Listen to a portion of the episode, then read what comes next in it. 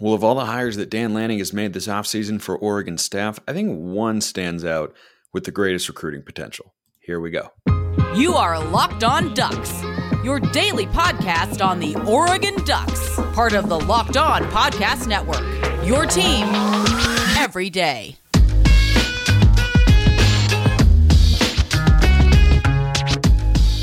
Yes, it is that time once again for Locked On Ducks. I'm your host, Spencer McLaughlin. Thank you so much for making this your first listen or your first view of the day. Part of the Locked On Podcast Network, your number one source to stay up to date with the Ducks. Like, comment, subscribe, please, and thank you wherever you listen to or watch this show, which today is brought to you by FanDuel Sportsbook, official sportsbook of Locked On. Make every moment more. Visit FanDuel.com slash Locked On today to get started. Some football chatter, basketball talk coming later as well as we enter March. And again, a reminder for all my regular listeners out there, number one, I appreciate you. Number two, show will not be back in your feeds on YouTube or wherever you listen until next Friday. I will be in Disney World. So, question here from Autzen-Dash Zone. Love it. Hey, Spencer, I know this is off topic and this might be a difficult one to answer, but I'm curious to see who you think has the best potential to be an elite recruiter out of the three new hires Dan has added to the staff, Stein, Hampton, and Terry.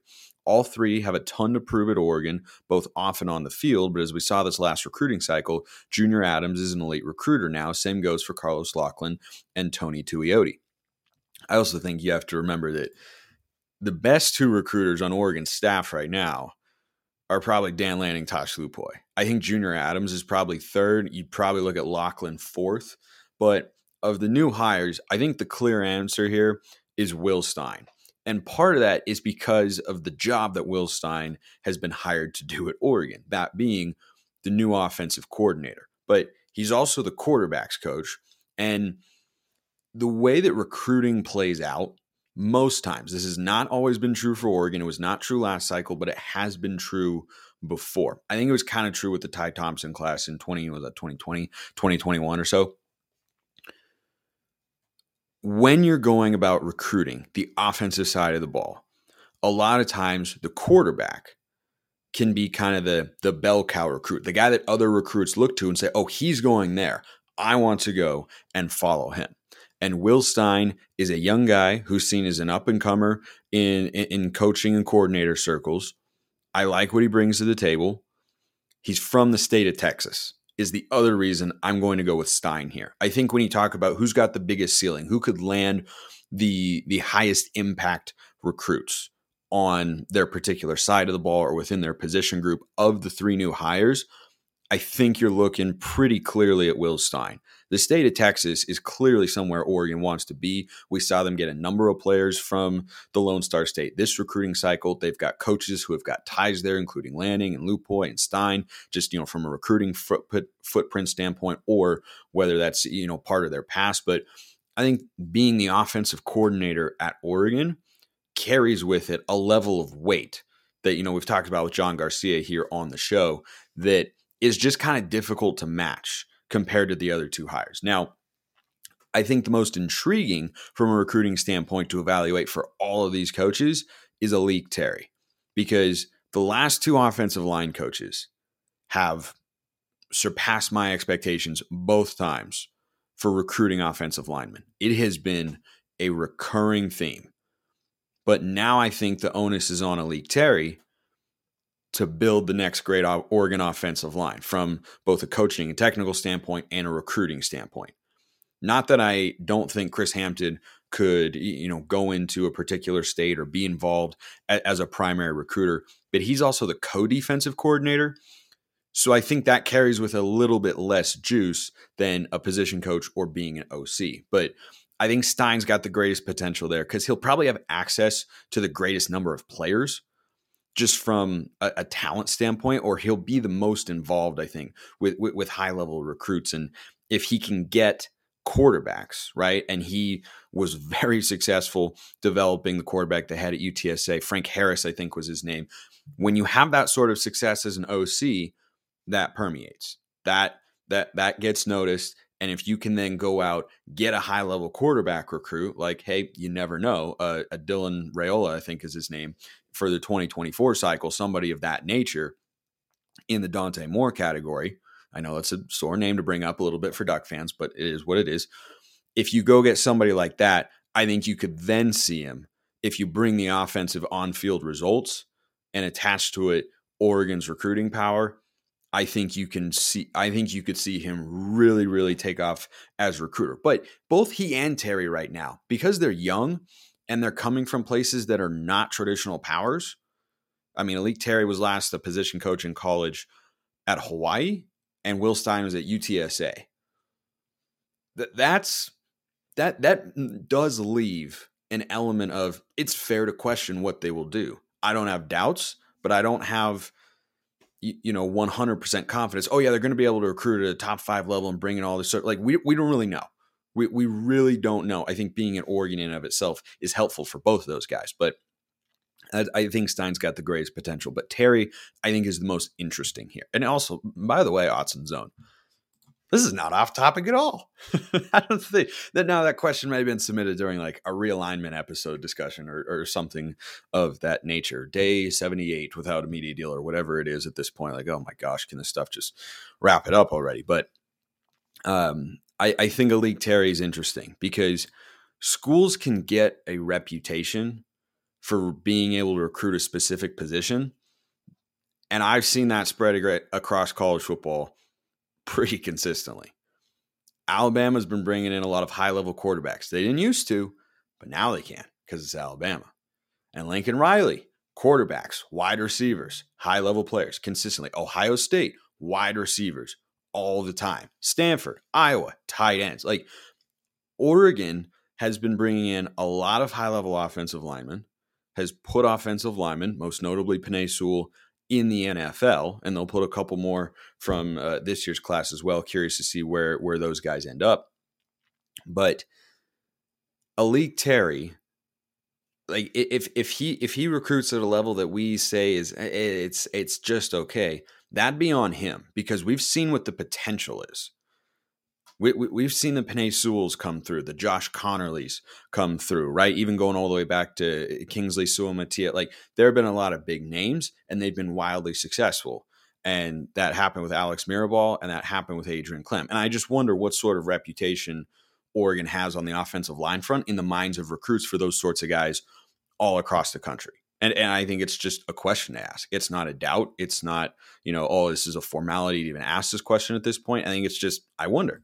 I, I wonder what uh, what that will be like. So uh, great question, though. That is uh, most definitely not off topic. Uh, th- there's a receiver in the portal that Oregon is reportedly going to have on campus for a visit.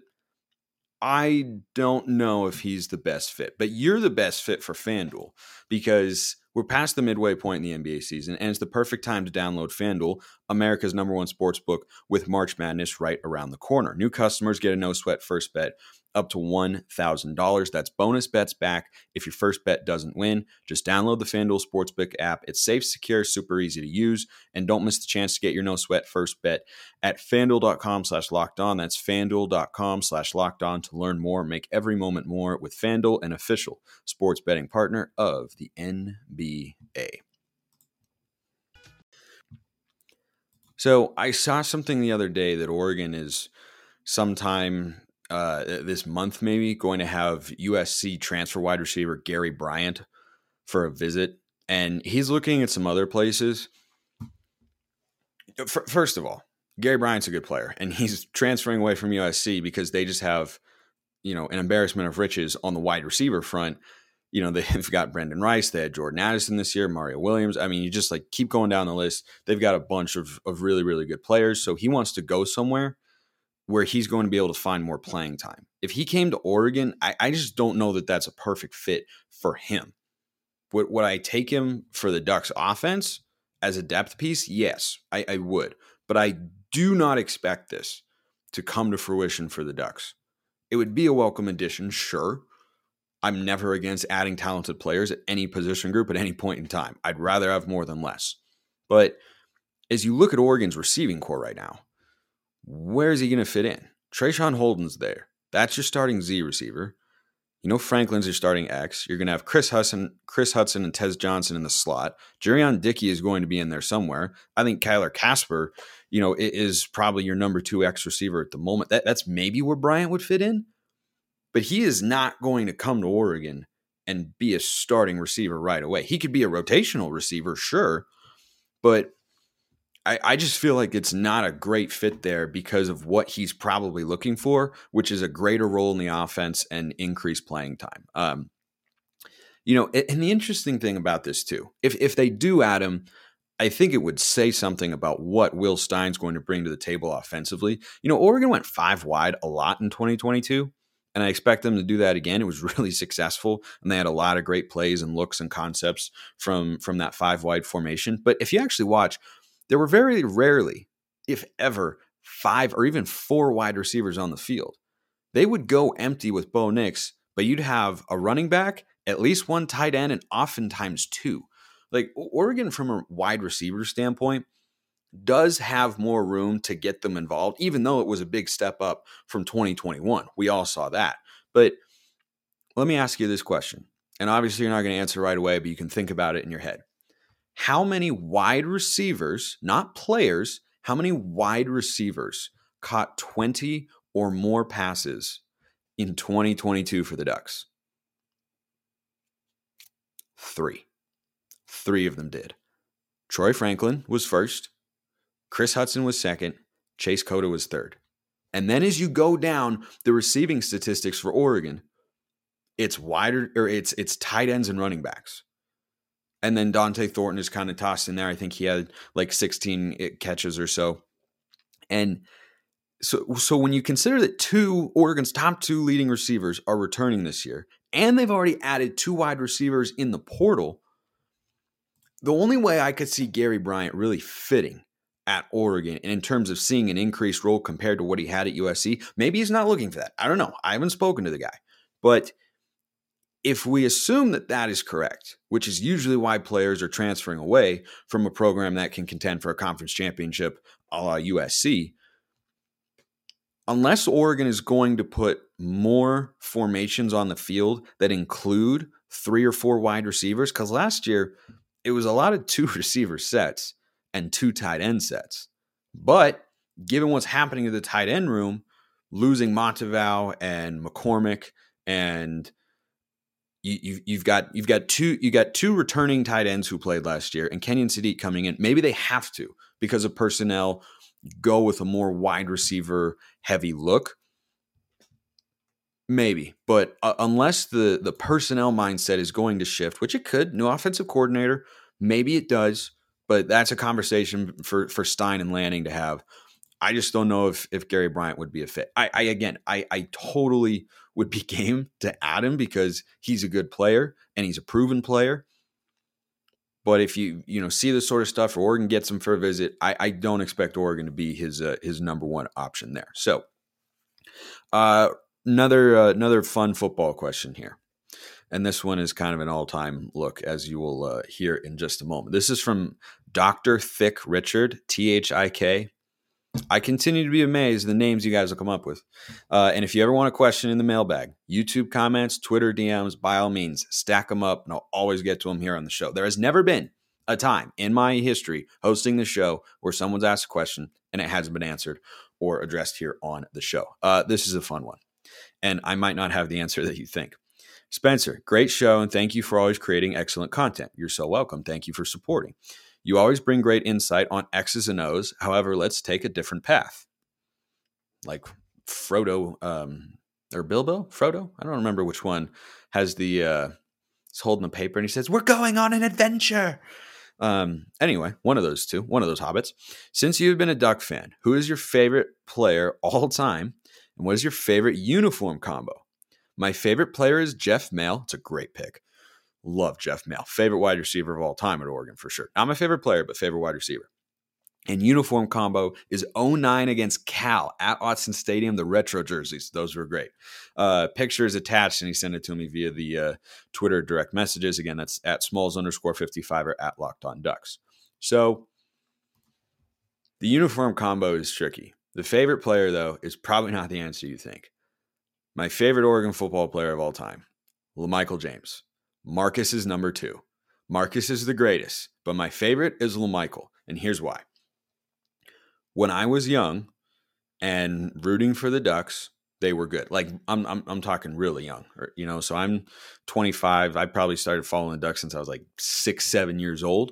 They were good, but then when they became great and they rose to national prominence the way they never had before, consistently with Chip Kelly, who was at the heart of what they were doing every single year, those first three with Chip, it was LaMichael. And that era of Oregon football is so special to me and to all of you, I'm sure, as well. And LaMichael was at the center of it. And then Marcus came after, and Marcus is the GOAT. But my favorite, the one I feel the most, and again, I have a great affinity for Marcus, of course, for everything that he did for, for the program back in the day and being our first Heisman winner, like unbelievable player. But that era, you can only have that once, you know, the, the rise to being in the national conversation year in and year out, having those sorts of expectations, that only happens once. And that was when it happened for Oregon, and it was LaMichael. And man, he was fun to watch. I mean, just, oh man, Bucky Irving kind of reminds me of LaMichael James. Um, LaMichael's obviously best running back in Oregon history for my money. He's not the leading rusher, but come on, that guy was ridiculous. But the the shiftiness and the lateral movement, I, I think you, you see some you see some traits there, and that's why Bucky Irving was uh, w- was so great this year for the Ducks, and I look forward to having him back this year for Oregon as well. But yeah, I think a lot of you might go Marcus, but I, I would go with LaMichael because that was just such a unique, special time, and LaMichael was right at the center of all of it. You know, there were two different quarterbacks. There was Masoli and then Darren Thomas for uh, for a couple of years, but LaMichael was always there, and he and, and he was the guy who got the most attention, right? Like people knew LaMichael James. He was a Heisman contender. He's a big time player. He's exciting to watch. I'd go with LaMichael there. Uh, favorite uniform combo of all time? It's one of two. One came uh, both in two thousand ten and two thousand twelve. One came in two thousand fifteen. The first two were part of a win. The second one was part of a loss. I am a huge, I, I couldn't decide between these two. The Stormtrooper outfits, all white, Storm L A, love them. And there are a lot of great answers to this. I, I am looking forward very much to seeing your guys' comments about your favorite uniform combos of all time. I'm one hundred percent on either the Stormtrooper look or, this is an underrated one, probably because we ended up losing the game, only because Vernon Adams had a broken finger, but at Michigan State, two thousand fifteen, it was gray pants, white jerseys, white helmets. They had kind of this shiny chrome uh, or shiny, like kind of glittery element to them that looked awesome on T V. And then they had that Fighting Ducks logo on the side of the helmets that were really clear and easy to see. And they looked awesome. There were a lot of great choices. I, I went through, and by the way, how the games played out one hundred percent played a factor because I loved the Once a Duck uniforms, but at the same time, that was not the most memorable time for Oregon football. So it's hard to have that personal attachment to the fit. But two thousand ten, Darren Thomas going down, Storm L A. two thousand twelve, same thing at U S C, all white, Kenyon running wild. Um, LaMichael ran wild in two thousand ten too. Like that, I, I love the way those look on T V. I'm a huge, huge fan of it. Fa- favorite uniform of all time. There are a lot of great ones. That's uh, that's that's my number one. So, but drop in the comments or hit me up in the D Ms. I'm curious what you guys think. I love the Cal pick, by the way. And and right under, right under those combos for me, by the way, was, was it two thousand fourteen against Washington, throwback uniforms with Marcus. Those were slick. I don't know why we don't do throwbacks anymore. I I, I really don't. Like it, it's just kind of stopped being a thing. That should be once a year. Oregon football should, for a home game, be doing a throwback jersey of some kind because we've got some excellent ones from from years past. But I like a lot of the new ones too. Some of them look pretty uh, pretty darn slick. Love that question. Love, for, love fun questions like that. You know, it's easy to get in the weeds and get, you know, serious and focus on all this sort of stuff. I appreciate a good fullback question like that. So thank you, uh, Doctor Thick Richard. Also, before we get to basketball talk, I want to thank Built Bars for bringing this episode to you, because if you're looking for a delicious treat and you don't want all the fat and calories, you got to try Built Bar. They're just fantastic. Covered in one hundred percent real chocolate.